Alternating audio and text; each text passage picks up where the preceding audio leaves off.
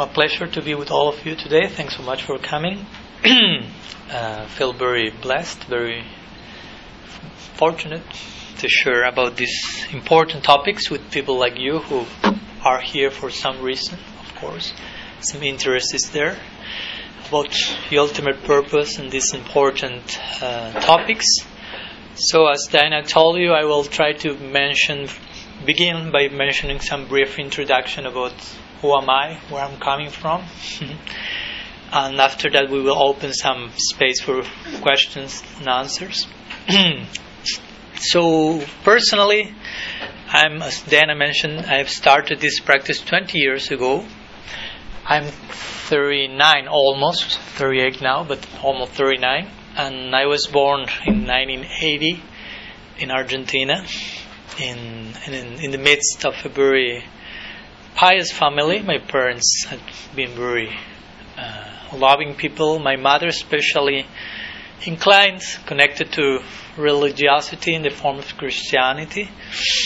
She, as I was saying in the previous class, she wanted to be a nun when she was young, but well, my father appeared on the way, so some change of agenda.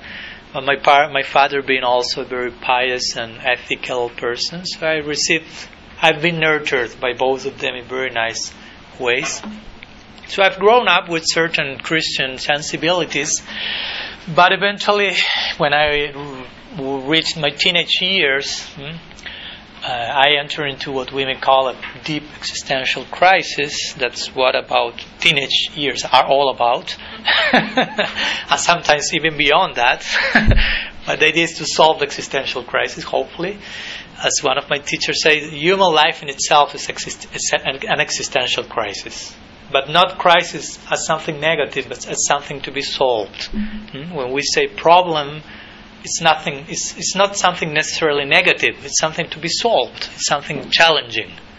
It may be something difficult, but the word difficult is not something wrong. I mean, it's something that implies challenge, and challenge implies uh, development growth. So, what's the problem with that? it will be a problem only if we do not want to grow up. and sometimes that happens a lot. so, the point is, at that time of my life, I was really faced with different existential questions about myself, about life in itself, about death about God, about the world, and what's the nature of all this, and why it's going so madly as it seems to be going, and I'm going mad with them. So, how to solve all of this? So, and at that time, as I always also was sharing yesterday in the previous class, of course, I was not born into this tradition, as I told you. I was not born as a monastic. I was even a member of two rock and roll bands before becoming Swami. So you can understand that there was some no, different past life in this very same lifetime. I have some reincarnation in this lifetime two times. So, so I was looking here and there in so many directions. For me, music and arts have been always a way of expressing myself and looking for answers and, and, and perspectives of reality. So eventually the existential crisis reached some intense peak. Lots of suffering was there for me, as I was also saying. And that suffering also I feel helped me a lot. Not because I, I like to suffer, but suffering has a purpose in life and that helps you to to mature and grow and, and, and, and think a little bit deeper about why I'm suffering. Because if some if I'm suffering, it's not that there is someone to blame for that. Because I'm the one choosing to suffer in, in, in any given situation. And in that same situation, I can embrace the same situation in bliss.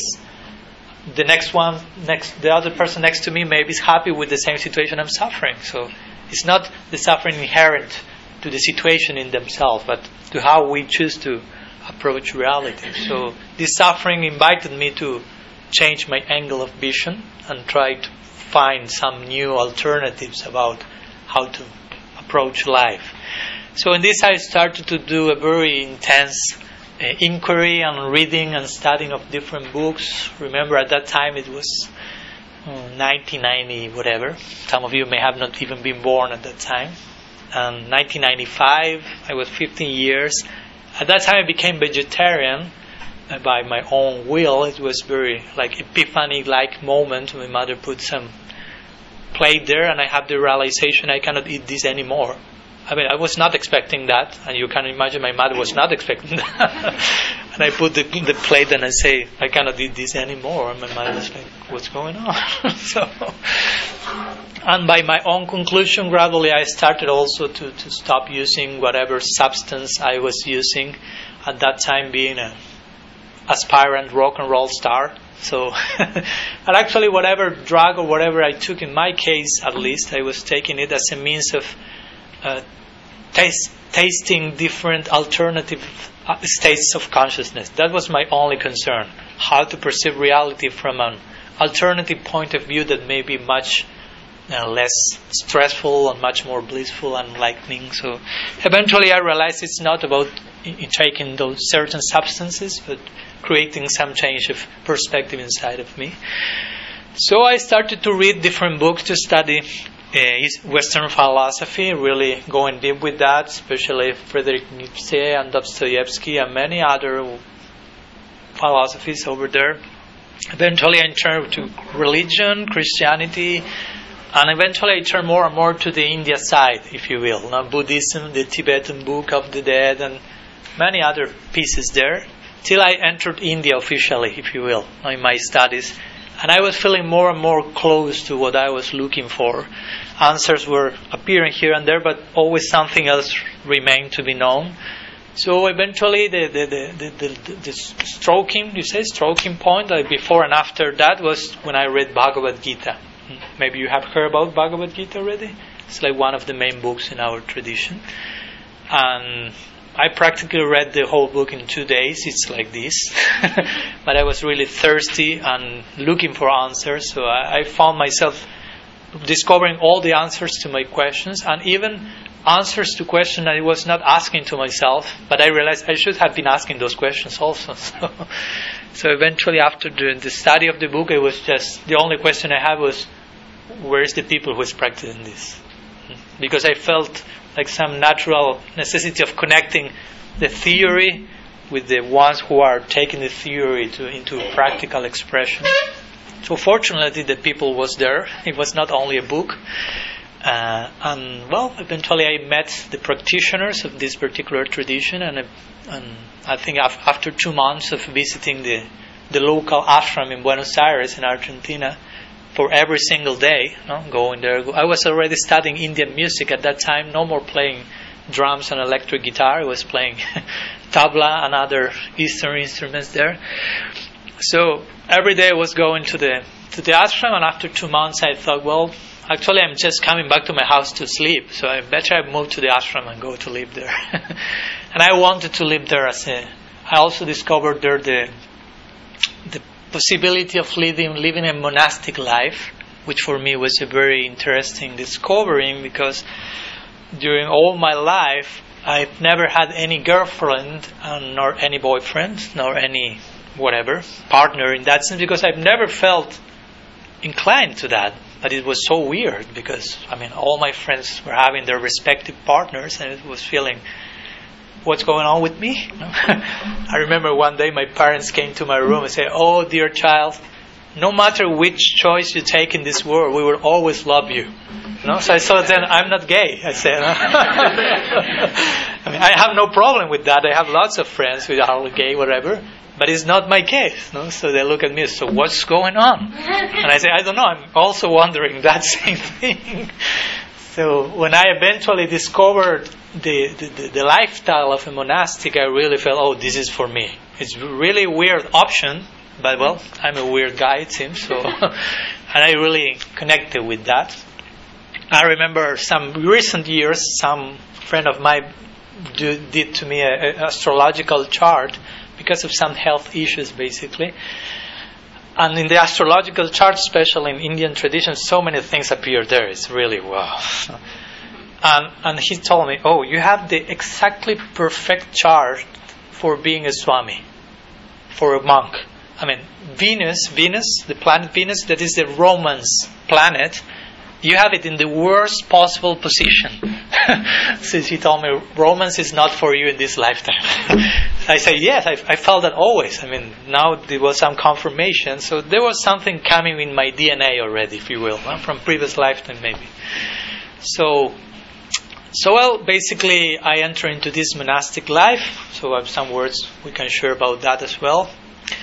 Uh, in, in my tradition, monasticism is not uh, overtly like emphasized. I mean, it's not that being about the monk or being about the lay practitioner. It's being about a bhakta, which means someone who practices bhakti or the yoga of love, of devotion. And there is no limits to that. You can be at home, you can be in the in your hermitage or whatever. you can be at college speaking to you. And the the main idea is to become a pure lover of God in our specific tradition.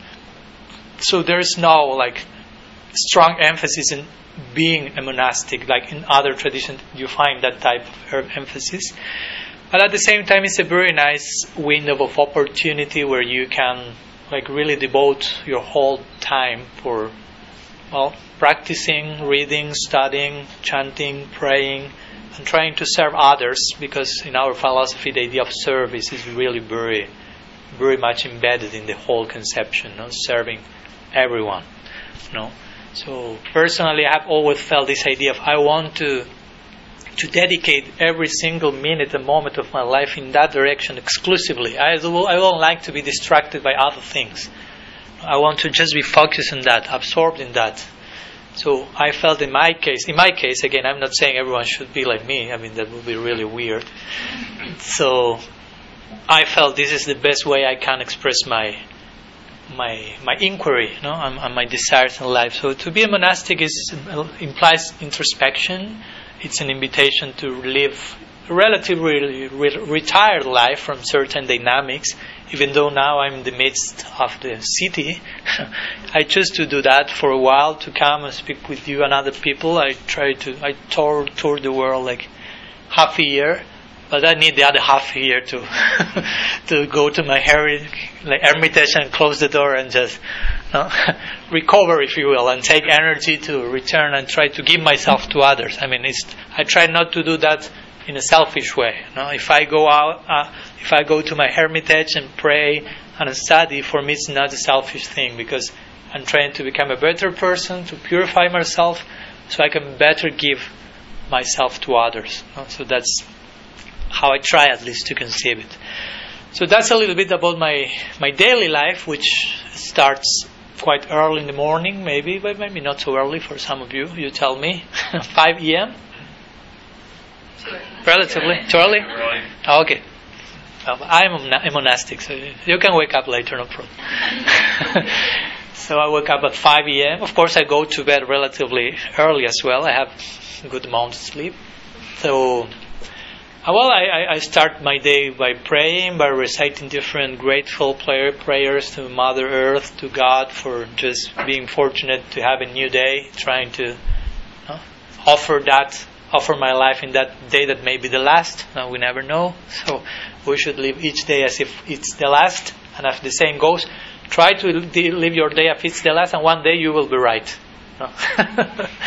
so, so I, I offer certain prayers and recite certain mantras. We have different types of invoking these mantras accompanied with musical instruments. I'm still a musician, but now in the context of being a monastic in my tradition, so we play different instruments when we sing and chant. It's very musical uh, tradition, the one I participate in.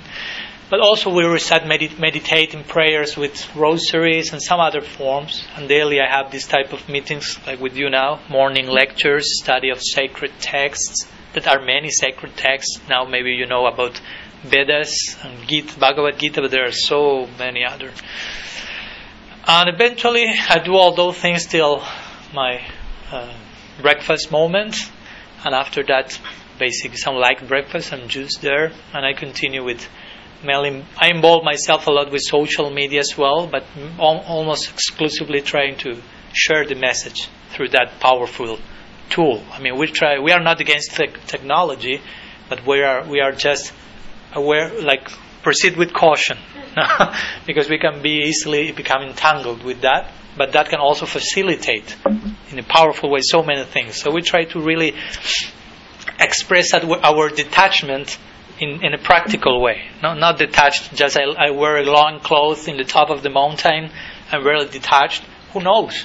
You may be attached to your long clothes. No? So and, and instead of that, our sense of detachment is we can use everything, it exists because we recognize everything in God's energy and we try to use every aspect of God's energy into His service.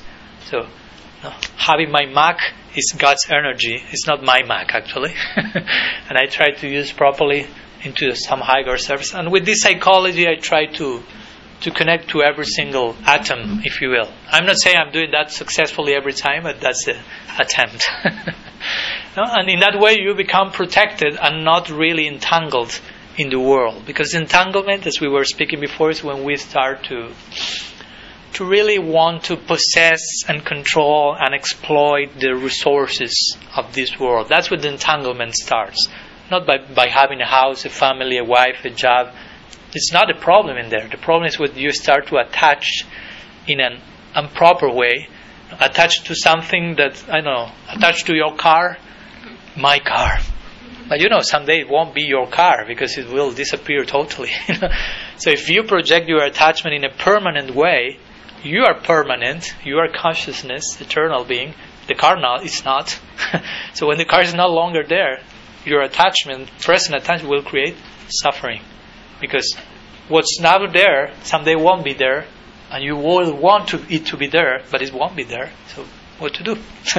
so better you use your car, but you don't, don't get overtly attached as to project your own identity into a lump of metal and plastic, and you think that's me.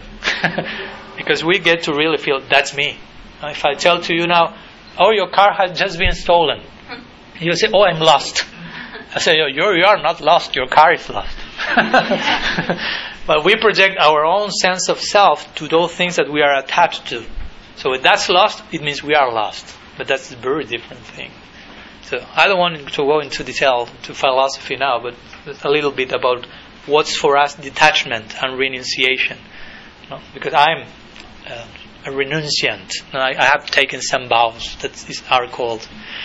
First, brahmachari, which means I have been a monk for 10 years.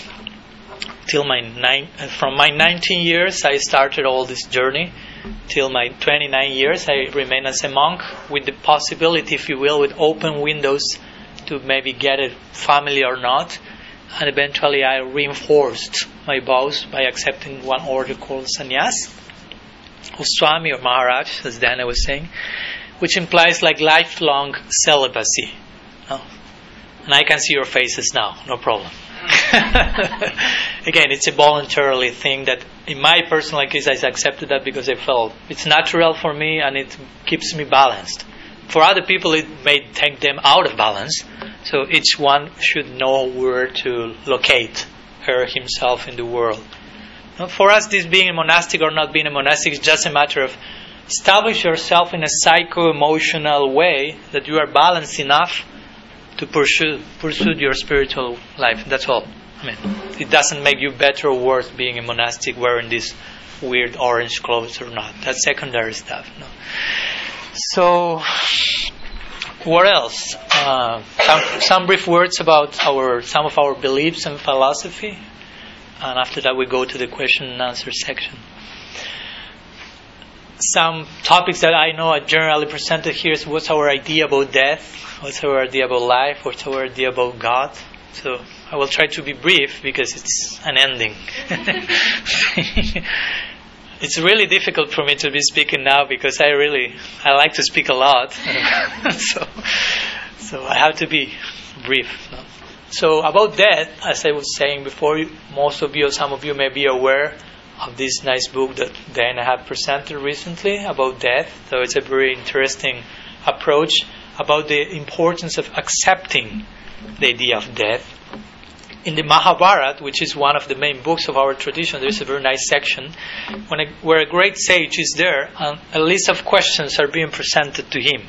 And he has to answer all those questions perfectly if he wants his brothers to survive. Long story. but he has to really give to the give the, the answer. so at one point, one question comes: What's the most astonishing thing in this world? So that's really astonishing. The question itself. Well, so many astonishing things, but he had to mention the most astonishing thing. So he thought for a while, and he said, "The most astonishing thing is this world is that." The people is here, and around the person, everyone is dying, but that person thinks that won't happen to me. or maybe they say, Yeah, it will happen to me, but they live as if it won't happen to them. So that's really astonishing. because that's every, happening to every single person. That's the most, if you will, common situation that we will have, and that's the topic that we'll speak the less about. and we speak about so many other things that we won't have in common. You the president of, I don't know, Madagascar went in holidays to Cancun. Who cares? I will never be a president there. I will never maybe go to Cancun, but I will for sure die. so I should be speaking about that. And since all of us will go through that experience, we have to speak about that. But the interesting thing is that when you start speaking about that, you realize, oh, actually, I won't die. when you start to speak about death, you realize there is not such a thing called death. We, you use the term, but in our philosophy at least, we are eternal beings, so we cannot die. We are consciousness, we are soul, as we like to express it, spirit. So there is no birth, there is no death. That's only connected to the soul expressing itself into the vehicle of this present body. So you yourself have this experience. If I, if, if, I, if I ask you, please bring a picture of you when you were two months old, and I put all the picture here and, and mix them, I'm sure you're, you are not able to recognize which is your picture because so much has changed. But at the same time, you you won't say the one of the picture was another person. Now I'm another. You have changed, but the person is the same. You are there. You are here, but the vehicle totally transformed, basically. So for us, it's very important to understand its difference. On the plane of consciousness, everything remains in the same way. In the platform of matter, everything is subject to transformation. You are getting born, getting infant, childhood, teenager, adult, old age, death, quote unquote. But you are the same person. Hmm. When when you are 40 years and we're 20, now I'm 40. I can speak with experience. I'm not saying, oh no, at, at, 20 years there was some other person here, and now I became appeared. No, you are. But externally, things are transforming. So it's interesting to to embrace these type of topics before. I mean, if we want to understand something, first we have to accept that something. So if you want to understand something about death, first you have to accept that's going on. And when you accept that's going on, you start to realize, well, actually, that's going on in a particular way, but it's not actually death. It's not that I stop existing, just changing to another cloth that's example we were given. If you change your T-shirt, as you do daily, maybe it's not big traumatic experience. Oh no, a new T-shirt I have to put now. Or if you go from this room to the next room, it's not like a situation that requires psychological treatment. I have to enter the, the kitchen, the bathroom, changing of another room. So from this consciousness to enter another body is basically the same. Um, you may say, no, Swami, it's not the same. I do not feel the same. I'm terrified about death. Okay, I, I believe you. but it's not because death in itself is terrifying. It's because just you have some misunderstanding about what's death about and what will be happening at that point. But when you really re- develop proper knowledge and apply the knowledge in practice, you realize there is no death. I'm eternal. I don't, I don't have to be afraid that I will disappear, whatever. So the fear comes again when we are attached to a material temporary conception of life because we fear this will be end at, will be over at some point. yes, it will be over. but if you are not getting attached to that, okay, whenever it's over, it's over. Whenever the, the, the watch stops working, I'll get a new one. so whenever this body stops working, you will get a new one for sure. So, because of that, we speak of in terms of leaving the body and not so much dying. So, in death, what go, what's going on for us It's soul consciousness is getting out of this physical body and traveling to a new body, which we call reincarnation, through the vehicle of what we call psychic body, composed of mind, intellect, and ego. That subtle body is still there when the physical body falls apart. And when you even transcend your psychic body, that's what we call you have attained the spiritual body, spiritual reality. Hmm? So some ideas about death. Again, I can be speaking whole day about that, but for that you have Dan Dana's book and so many other material. I would like to share some words about God, hmm? how we approach that idea. Because God, for many people, is, has to do much more with someone who is like over there and he's doing his own job. And okay, if, if they accept there is a God, he's over there in his own thing, and we are here in our own thing. There's no sense in connection. And he's mainly connected to the idea of administrator of the universe. Sometimes the word God is connected to this, now G O D, generator, operator, destroyer. These three functions that you find in the India, in like Brahma, Vishnu, Shiva, but actually are not speaking about God as about who He is, hmm, or even who she is. I don't want to go into that, but in our tradition, you find a, a double conception of God, both female and feminine, because both parts are there in a transcendental way. So in our tradition that is called Gaudiya Vaishnavism, and, and as Dennis said, I, I, forgot to mention that in detail, but I mean, because if I say I practice Hinduism, that's a really abstract thing.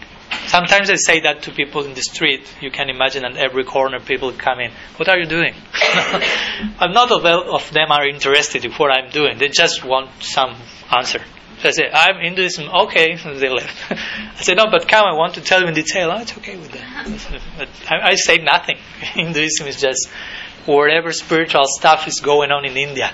so, but you take the plane, arrive to India, you find like a big, like, no, parade of possibilities, theistic possibilities in a personalistic way. Impersonal way, there are schools of impersonal approach to the absolute, where they approach an energy like Sankar in Advaita Vedanta, like Patanjali in Yoga.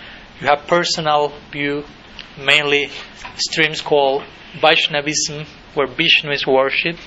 There are some others who worship Shiva as well and others. And in Vaishnavism, one particular stream is called Gaudiya Vaishnavism, the one I'm following. So the particular conception we worship here of God is called Krishna. You have you have heard about it? So what's the meaning of Krishna? Now I'm asking you. yeah. Isn't he um, like a form of Vishnu? What's the meaning of the word? You know? Okay, no problem. It means it refers to the principle of attraction. So Krishna means supremely attractive. So it has to do to, with God connected to the idea of beauty. So at least for me, it was very attractive. Now, to hear God has to do mainly with beauty, not so much with chastisement and justice, and, but with sweetness, harmony, beauty, hmm, love, truth. That's what my heart was looking for in a very instinctive way. So Krishna has to do with that and the way to approach such particular way of representation of God because again in our tradition we are not closed to other expressions of divinity. As I said before, our tradition is one called polymorphic monotheism, which means one God, many forms. No? The one without a second, but being unlimited, having the capacity of expressing himself or herself as her, expressing himself as herself, and in many, many different ways, according to the approach of the worshipper some proper reciprocation is there. And there's no problem for us. Each one will have a particular taste regarding divinity.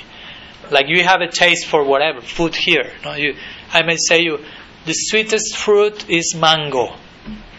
I, mean, I, I, may say the sweetest conception of God according to us is Krishna. It has to do a lot with sweetness. But someone may say, okay, but I don't like sweet so much. no, someone may like more, I don't know, apple than mango. I say, but it's not so sweet. Okay, objectively, it's not so sweet, but subjectively, apple is my favorite. you follow? So your tongue is more inclined to something not so sweet, but for you, that's the best. So regarding divinity, there are different presentations. Some will be more like imbibed in this principle of sweetness and intimacy, and some other will be a little bit more like real majestic. And each one, according to their own inner tongue, will feel especially inclined in one direction or the other. So, in our particular case, Krishna has to do with intimacy, sweetness, to the point that we worship Him not so much as God, but as something beyond God.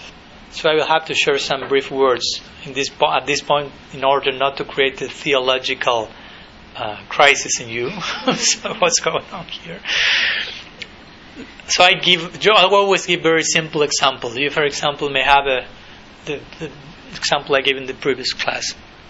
The president of one particular country, and per- that person goes to the government house daily, and he behaves in a very official way there. Now everyone comes, Mr. President, on the pictures. No, everything is extremely formal.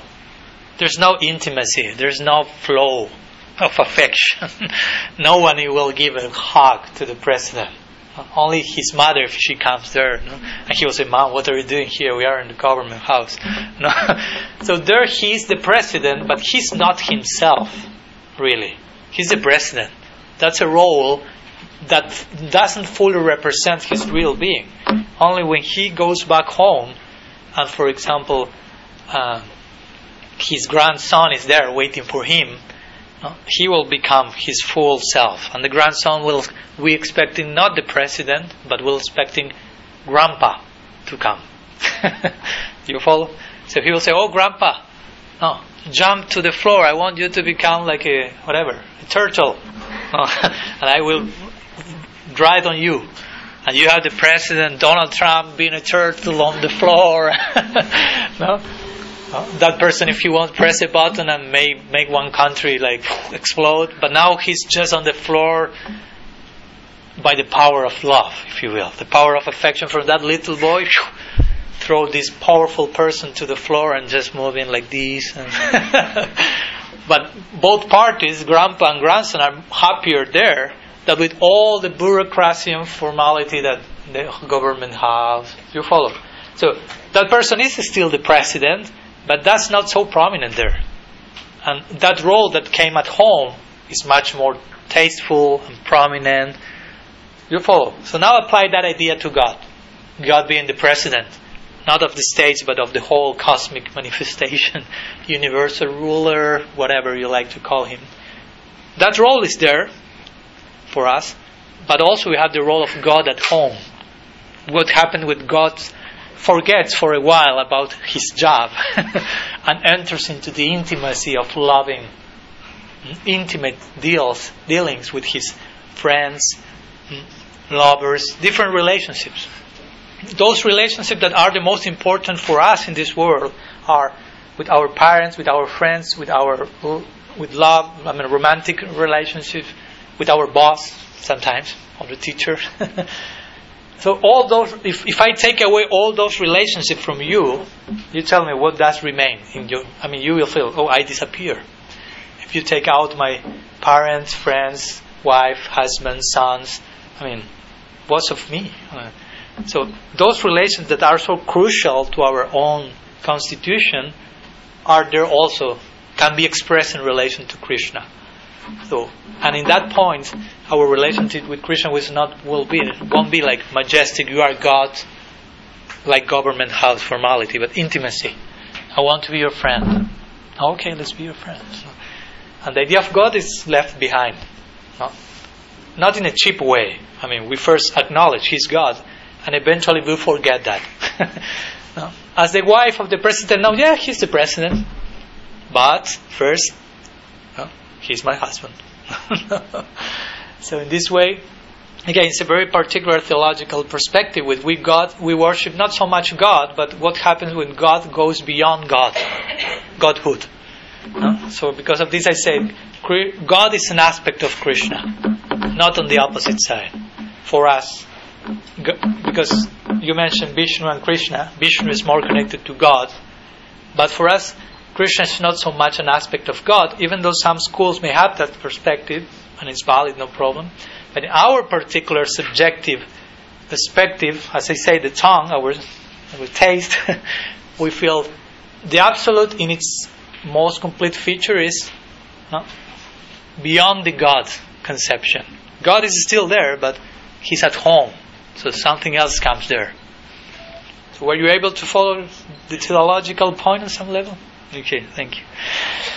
So, some brief extra words about how to how we apply our core belief into modernity, and after that we open some question Q and A session if you want. So, particular in our tradition, as I already mentioned, we are very concerned about what may be going on in the world. We are not out of date, at least most of us.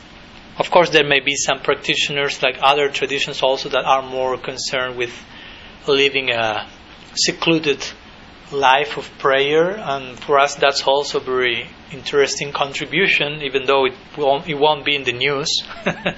but there are, there are, for us, in our conception, through prayers to sacred sound, they are creating a very subtle, invisible, maybe, but powerful impact in the world and the environment through sacred sound. Because, as I said before, for us, sound, in our particular theology, we follow some kind of sonic theology where sound has a very prominent place in our practice, being the most subtle of all elements in the world, and being such so subtle, sometimes we are not aware of its effect in us.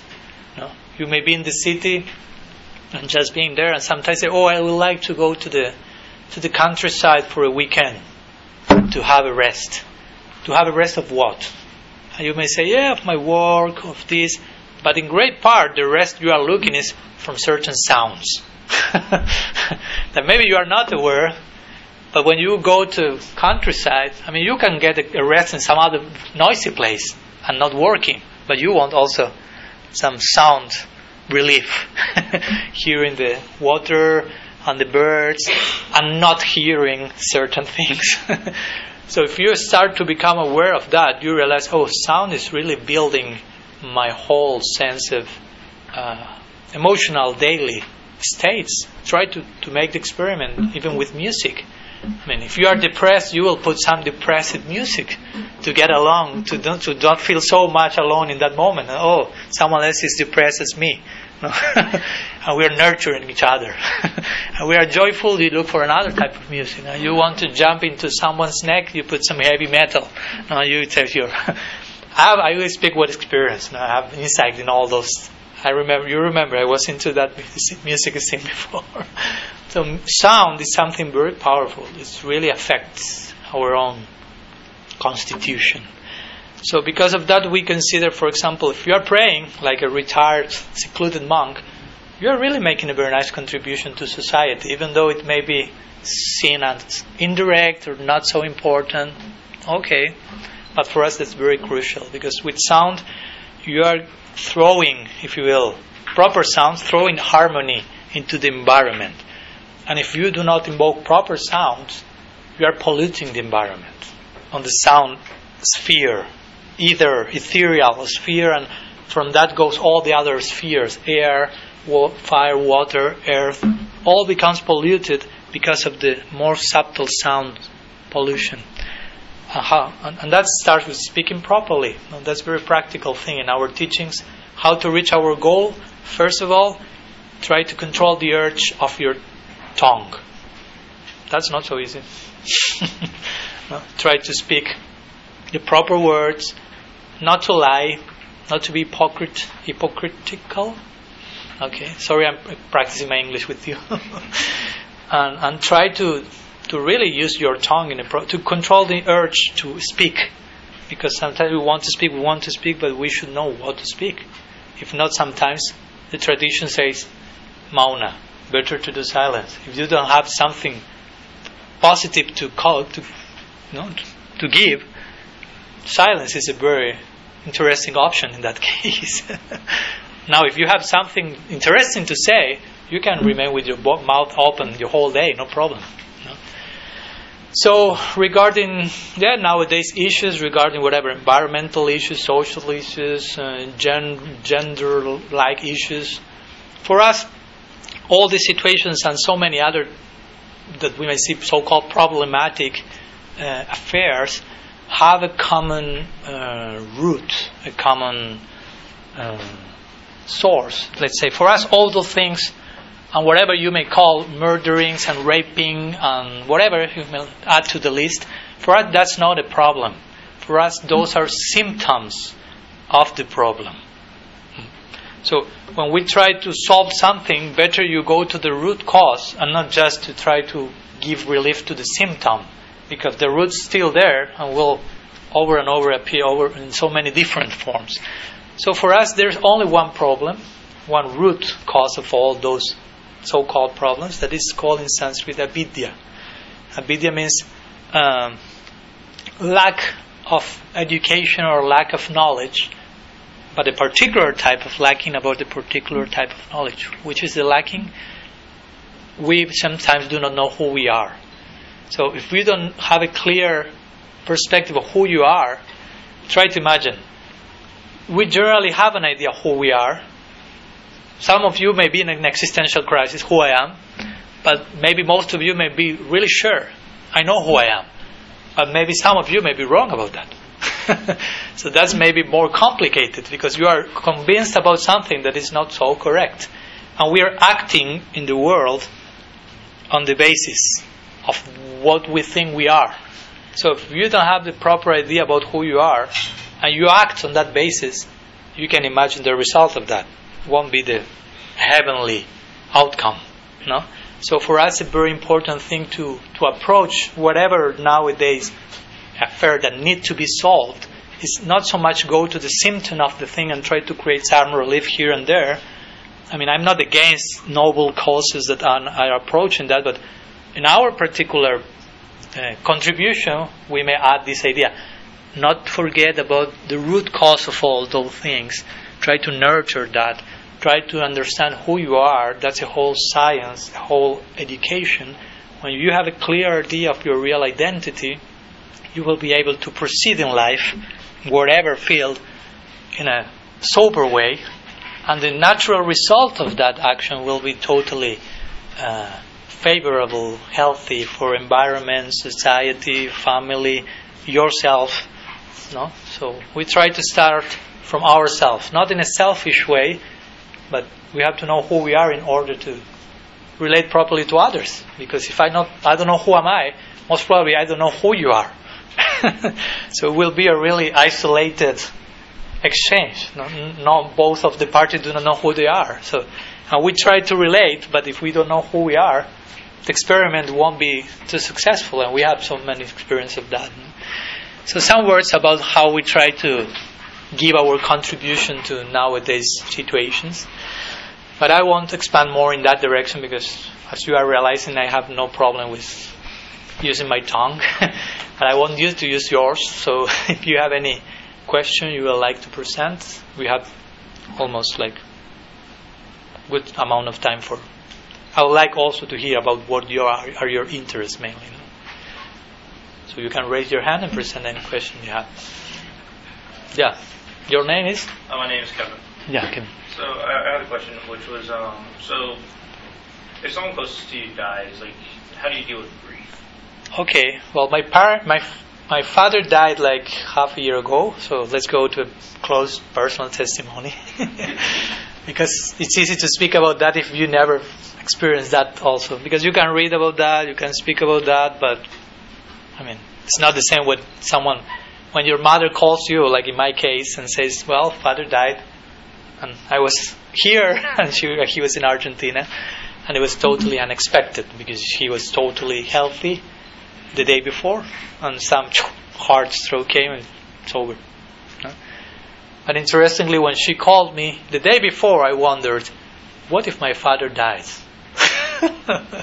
or my mother. I was like, just the idea came. Sometime comes, no? If someone, what, what to do in that moment.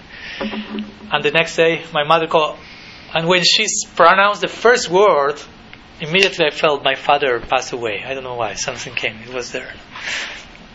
Of course, I will give you my answer that is connected to 20 years of practicing this philosophy.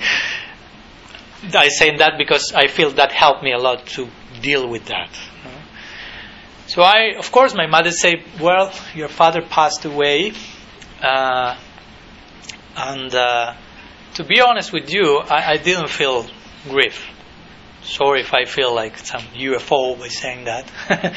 I cried during that day at two moments. I remember I was at, uh, at Ananda Ashram there in North Carolina, but it was not a crying of like I don't know, like of overwhelming that what happened, where are you, you are not with me, or but it was like a natural emotional expression of a human being, like saying goodbye, closing this chapter.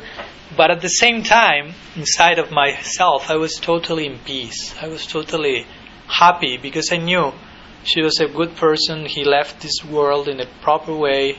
I mean, he had not to go through months and months of whatever therapy, torture situations. And I could feel inside of myself like he's, I mean, it may sound like naive, but he's in a better place now. I mean, you can say that to convince yourself, but I was really feeling he's there. And I, I, I whatever, the, the only thing I could, I was main, trying to do in that moment is I'm praying for, for his transition period. Because I know in this moment, his soul has, has left the previous body and is preparing to enter a new one. So sometimes that transition can be a little bit like overwhelming, like what's going on? I'm taking out of the of the car, I'm taking to another one. So at that moment, especially, that person needs like blessings, if you will. So I was trying to concentrate my prayers in that direction, and not trust, not just being selfish about how much I'm suffering because he's not there, but mainly trying to con- to think about what's he going on through now? Because it's easy just to become absorbed in my own self. Oh, I feel this, I feel that. And you are not really aware about the other person. so if I really love the person, I want to be there with the person wherever that person is. Of course, that's my case, and you may say, okay, that's your case, Swami. You are the Swami here. I'm going through some grief because of something. I understand. So, if grief is there, well, you should first mm, get, got, get to the cause of the grief, not, not just become like overwhelmed by the emotion itself. Okay, it's grief. Allow yourself to express that. You can cry. There's no problem. You need a shoulder there. Here's mine if you if it helps. but uh, after some point, you have to apply some philosophy, if you will, not to to sound like hard-hardened, but you have to understand why I'm feeling grief. Where is this grief coming from? Because if you don't think about that, you can be just aggrieved for your whole life, and it get it may get even worse and worse and worse. So, some philosophies require to deal with our emotions, because if not, we can just become too emotional in the wrong direction, and that may call depressed, suicide, whatever.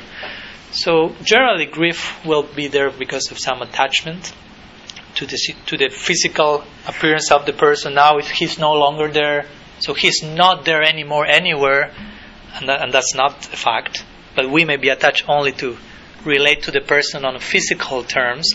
So that's why we should prepare for those moments now. Not, well, whenever my father passes away, I will see what to do. No? now try to relate to him or to her or to whoever beyond physical terms. Try to connect with the person on a deeper level. So whenever that person is, is no longer here, and you will be no longer here at some point also, you are still able to relate with it, to feel the presence of that person. And, and that's not just some sentimental mental journey I have. That's a fact. No? So I think that's the best way to deal with grief. I mean, you accept there is grief, you allow yourself to feel that, but you also question yourself what's the source of this? You are open to the answers and open to the changes changes you have to make in order to transcend the grief and make the grief become flourish into something more sweet, if you will. because I, I'm, I'm sure no, but no, no of you want to be aggrieved all their lives. But some of these situations will come.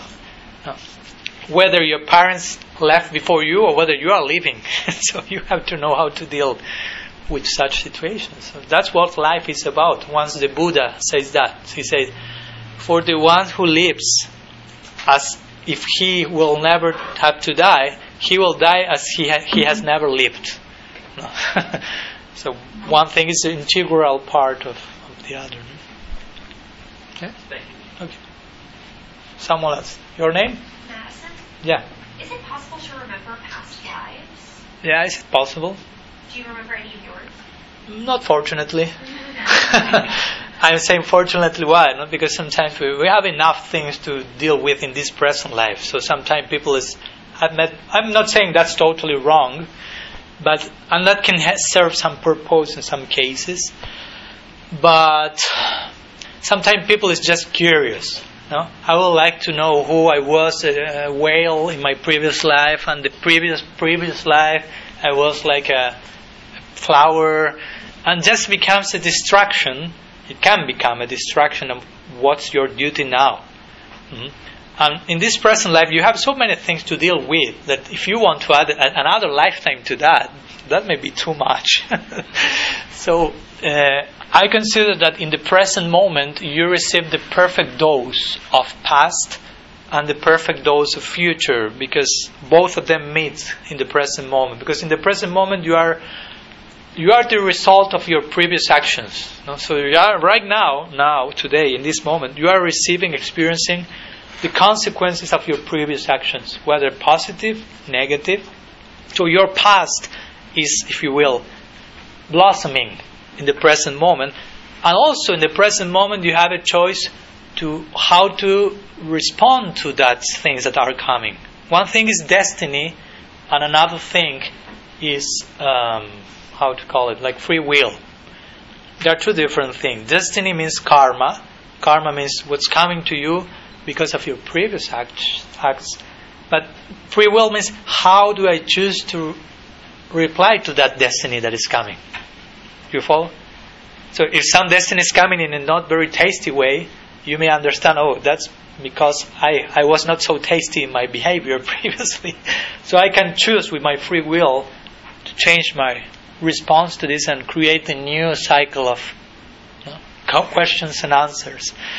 So in this way, the, the past is in the present. And the future is there because, again, you are choosing now how to respond to these actions and you are creating your you are being an architect of your future life in the present moment so there you have future there you have past and you have present this important thing so i will mainly recommend that now, i know in certain specific cases for some even treatments this have helped and there are some therapies for that in india especially lots of people has natural sensibilities towards previous life, I've known a recent case in one village in, in Bengal.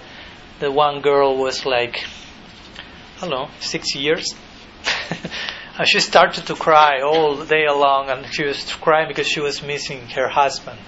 She say, What? I mean, you have six years. I mean, people is getting married young in India, but not so much. and that's not going on so much now, even. So they start to ask, with your husband? Which husband? And he, she gave the name name but where is he living so he gave she gave the address the town the village the, the, all the information very clearly so they went to the village and they went they found the house they found the husband everything was there and, and and that husband's wife had died exactly in time with this girl's lifetime so everything like matched perfectly and we say, wow, but in India say, yeah, of course, karma, reincarnation. I mean, for them, it's not something to put in the news. It's like, of course. but that's there. It's very natural, you know. So, in my personal case, I really do not feel, again, that attraction. But I feel some, for example, regarding my practice, my present practice, I really feel that it's not the first lifetime I'm practicing this. because it came to my life in a very natural way.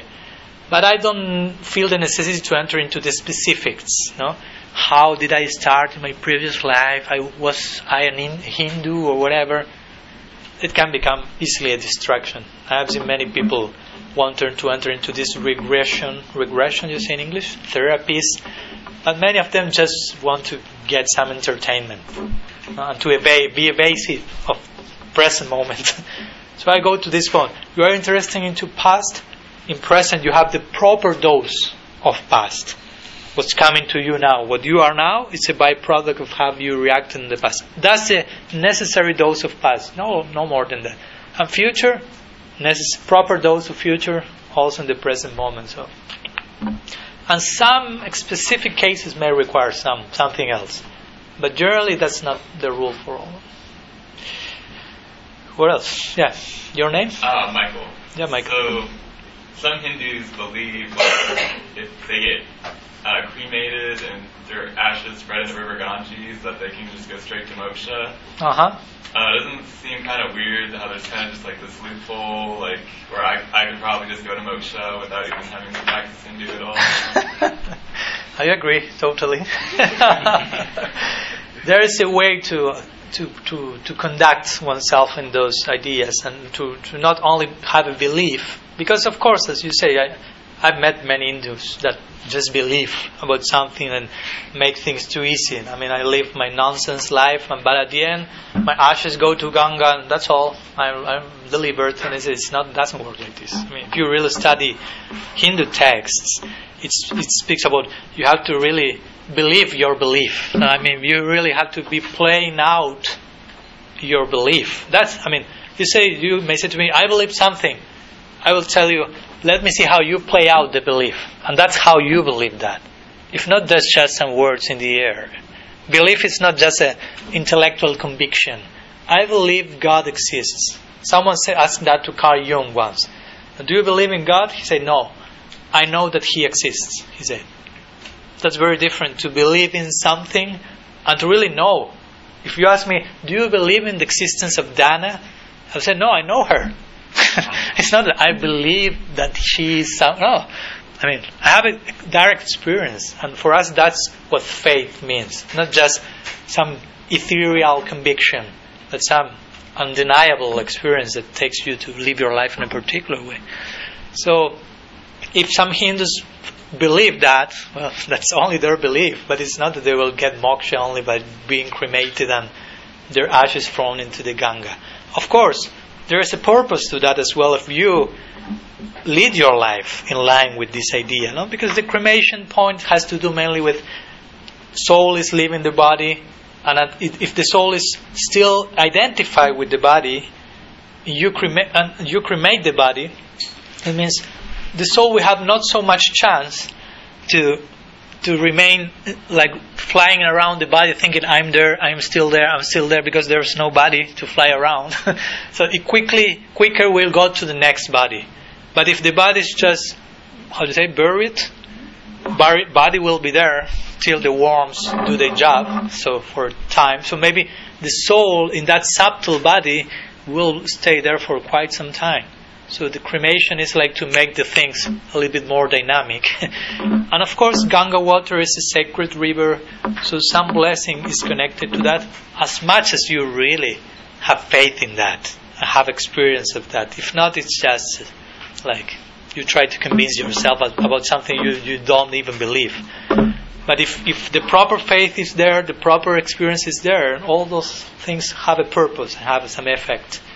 But of course, there's a lot of nonsense going on also in the Hindu marketplace. so it's important to separate. That's everywhere, not only in Hinduism. Everywhere there's essential essentialist practitioners and people who just follow the superficial appearance of, of, of the thing. No?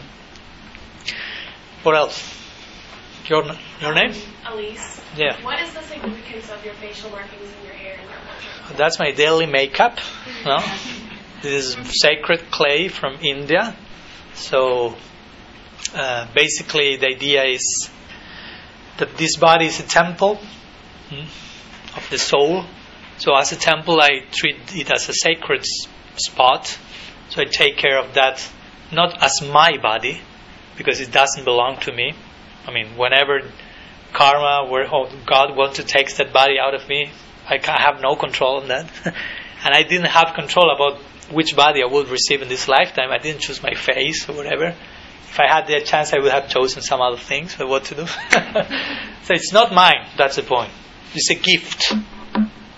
Not only it's not mine, it's a gift being given because in human form means human lifetime, human psychology, and human psychology implies I can ask certain questions that I couldn't, I cannot ask in less complex forms of lives like animal species, mineral, vegetal, vegetable species, they're not asking about, they're not having existential crisis basically, as we have. That's a big opportunity.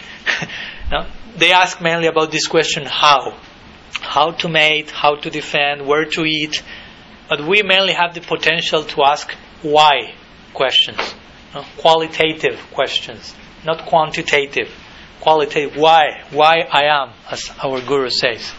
No? So that throws us in a whole existential crisis, but interesting adventure. No? So, so this body is an opportunity to inquire about the nature of ourselves. So it's a sacred opportunity for us. So in that sense, we decorate that, ornament that. This is sacred clay that represents different markings as this body doesn't belong to me, it belongs to God. This is one tulasi leaf. This is a sacred plant in India that I draw here. So it's a leaf that we use whenever we present some offering to God. So I put this like saying, I want to be the offering. Even though I make offerings, eventually I have to conclude, I am the offering. I want to offer myself into the divine. And this represents like like the soil, if you will, like the soil of the feet of God, like having the feet of God on my over my head. Not so much that I want to step on others' heads, but I want to receive God's my head stepped, stepped on, stepped on by God's feet, if you will, something like that. You were only asking about this or something else? Sorry. Um, and the hair. And the hair. Okay. Uh, the hair and something else. Just your wardrobe. Oh, okay. So, well, as I say yes before, because someone else also asked about this in the previous class, this is a way of trying to lead a very simple lifestyle. So I'm not too much concerned with fashion world, as you may realize. I'm not behind the the parades in Europe and whatever is going on. What's the next new clothes to wear? The next haircut to have? I just shave my head, put this word, and I'm done.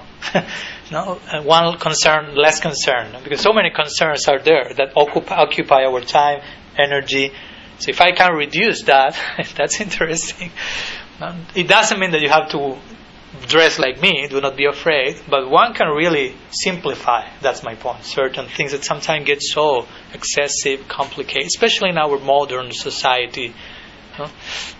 So this is monastic. As a monastic, I only wear these clothes. I chose this. The color has to do with the rising sun, saffron color. That the rising sun comes and giving light to a new day, new perspective.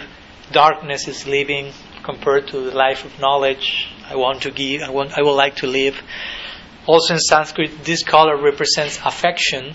Every emotion is connected to some color, so it's connected to affection. So for us, for me, being a monastic doesn't imply not to be affectionate.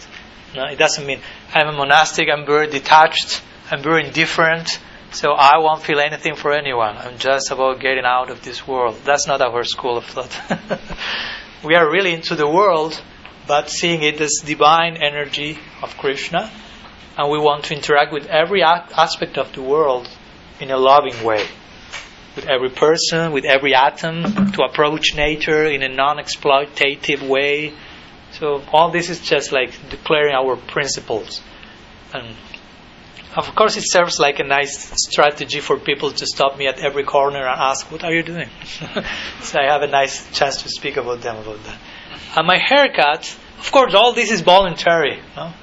For example, here I have one of my god brothers, Gaura Bani, and he also practices the same philosophy as me. And you say, well, but he's not so weird as you. no? He's weird as me. You have to speak with him. Maybe on aesthetic terms, he's more no? normal. But my point is, you can be a layperson, have your job, and of course, if he goes to his computer job daily like this, it will be a little bit maybe difficult. It's daily dynamics, so so that's voluntary thing. And at one point, some external item to invoke some internal meditation.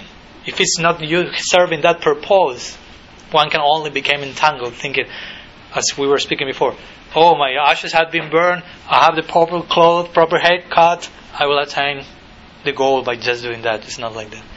A haircut, again, is like just shaving, like a simple way of dealing with that. And the extra, how do you say in English, tuft of hair, sometimes it represents we are trying to, to get rid from all, uh, if you will, improper conceptions of life.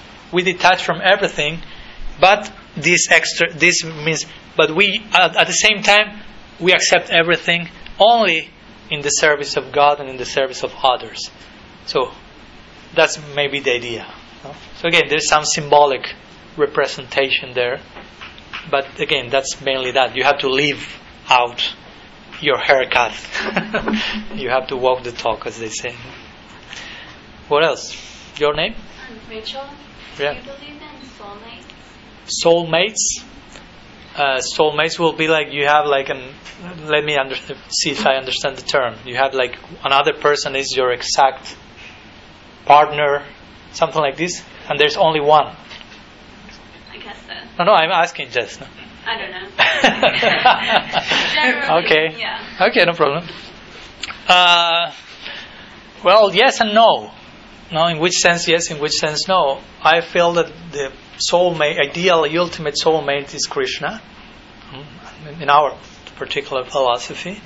But it doesn't mean that you won't be affectionate to anyone else. I mean, and of course you can have a, a, a husband and a wife, whatever, and you can really feel we we really get along together. We're really complementing each other, and that's perfect. But I wouldn't take that to the that's your eternal partner for all life and the only one that because the soul has been going on through some un- uncountable lifetimes.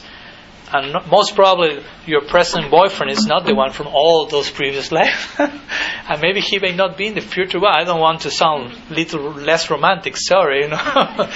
But my point is you can love everyone. In our philosophy very similar to christianity mainly we propose love God and after that love each other in the sense that God is the, the ideal object of love for everyone universally because you have a soulmate but you can have it two soulmates or three soulmates no? some jealousy will be there some conflict will be so immediately the idea of love becomes contracted.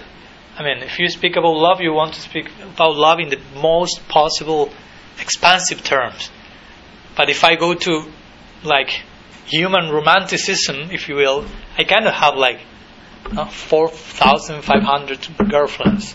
Now it will be even it will, it will even be difficult to sustain. I, I don't have the, the potential to lo- to interact with so many people on that level, but God has that potential. So for us, He has the potential to properly receive everyone's affection and reciprocate properly. So who else has that potential? You know, if I go to some person and I say, "Excuse me, I would like to really give my whole heart to you," that person will take a taxi and will disappear from the scene as as possible. That's big commitment. I mean, what will I do with the heart of whole? Really, if the person is serious, I want to give my whole life to you fully. Please take it. I mean, you will become terrified. Oh my God, this is big responsibility. I don't know what to do with my own heart, and some other hearts are coming. And imagine all the hearts of all the people are coming into one single direction. I mean, who has that capacity? We call that God, Krishna in our tradition. So, with this, I'm not saying romanticism is over for you all, but I'm trying to present our own perspective of how the proper soul mate, not, not body mate, mind mate, but soul mate eternally, is the divine. And by establishing that connection, you can have proper relationship with every single person. And you do not limit your love capacity to one person. That's what, in one point, took me to monastic life. I felt I don't want to be limited to love one person. I mean, I don't want to be trapped to. I'm not criticizing that, but I felt in this world, people generally, I love you, and you love me, but be careful of loving someone else. So I felt that's not love. That's the, the idea I had in love is I love you all. I mean, I, I don't want to make difference, and I cannot love you now and two months after I hate you. That happens also, especially in that particular religion. so if I hate you now, I never loved you actually, because love, real love, can never turn into hate. It will turn into higher love. So on that point, we have to start to reconceive, reconfigure ourselves. What's love? so we start to be able to love from the soul to the soul. Oh, whole topic, not for today, maybe. No? But I gave just the trailer for next year. now we have more time. We have um, like one minute, so maybe maybe your parting advice for for us for this community of young people. What's the few sentences of wisdom to give them as they move forward? well, you are young people. I was young people also at one time, so it's a very valuable moment. As I started my class saying, existential crisis. There are many questions, many passionate inquiries are there. So please do not let uh, the world and the society uh, shut that off. No, I mean just remain being a thinking person and a person who really wants to give their life for their ideals, and and, and do not mind about like looking weird in, for society if you have some really thing that you are looking after. And also try, since you are here in the world world religions class, I mean, it means you have some interest in that, hopefully. so try to, to, to go deep into the religious uh, landscape because it's not just only about ritual and some technical thing or what to speak about fanaticism. And that's not about religion. Real religion has to be with this idea of religare, of reconnect. That's in Sanskrit is yoga, which means connection. And the most deep connection you can establish with reality is through love. So eventually, religion has to speak about love. So try to find your place in the in the religious world in, in a real essential way. Not just I have to become part of such institution, but how can I really become religious in the sense? How can I can link with reality from a loving perspective, and and be honest about that, be sincere about that, and and try to measure the the importance of that above some other considerations that may be part of your life, but only temporarily. No? And it's okay, temporarily considerations are there, but topmost priorities, the topmost priorities. So try to always nurture yourself in, in that direction. And with time passes and you look back, you won't be, uh, you will really be thankful that you invested time in these important things. Because as you will grow, you will have your degrees, your house, your family, your job, and so many things are there that are perfect, no problem with that. as much as they do not make you forget about the most important, essential things in life that are connected to also family, house, and like this. But understand what's permanent, what's eternal, how to deal with those things that are here today, but maybe not tomorrow, and you can become a balanced, mature human being. So some words I would like to share with you. Thank you so much. so thank you.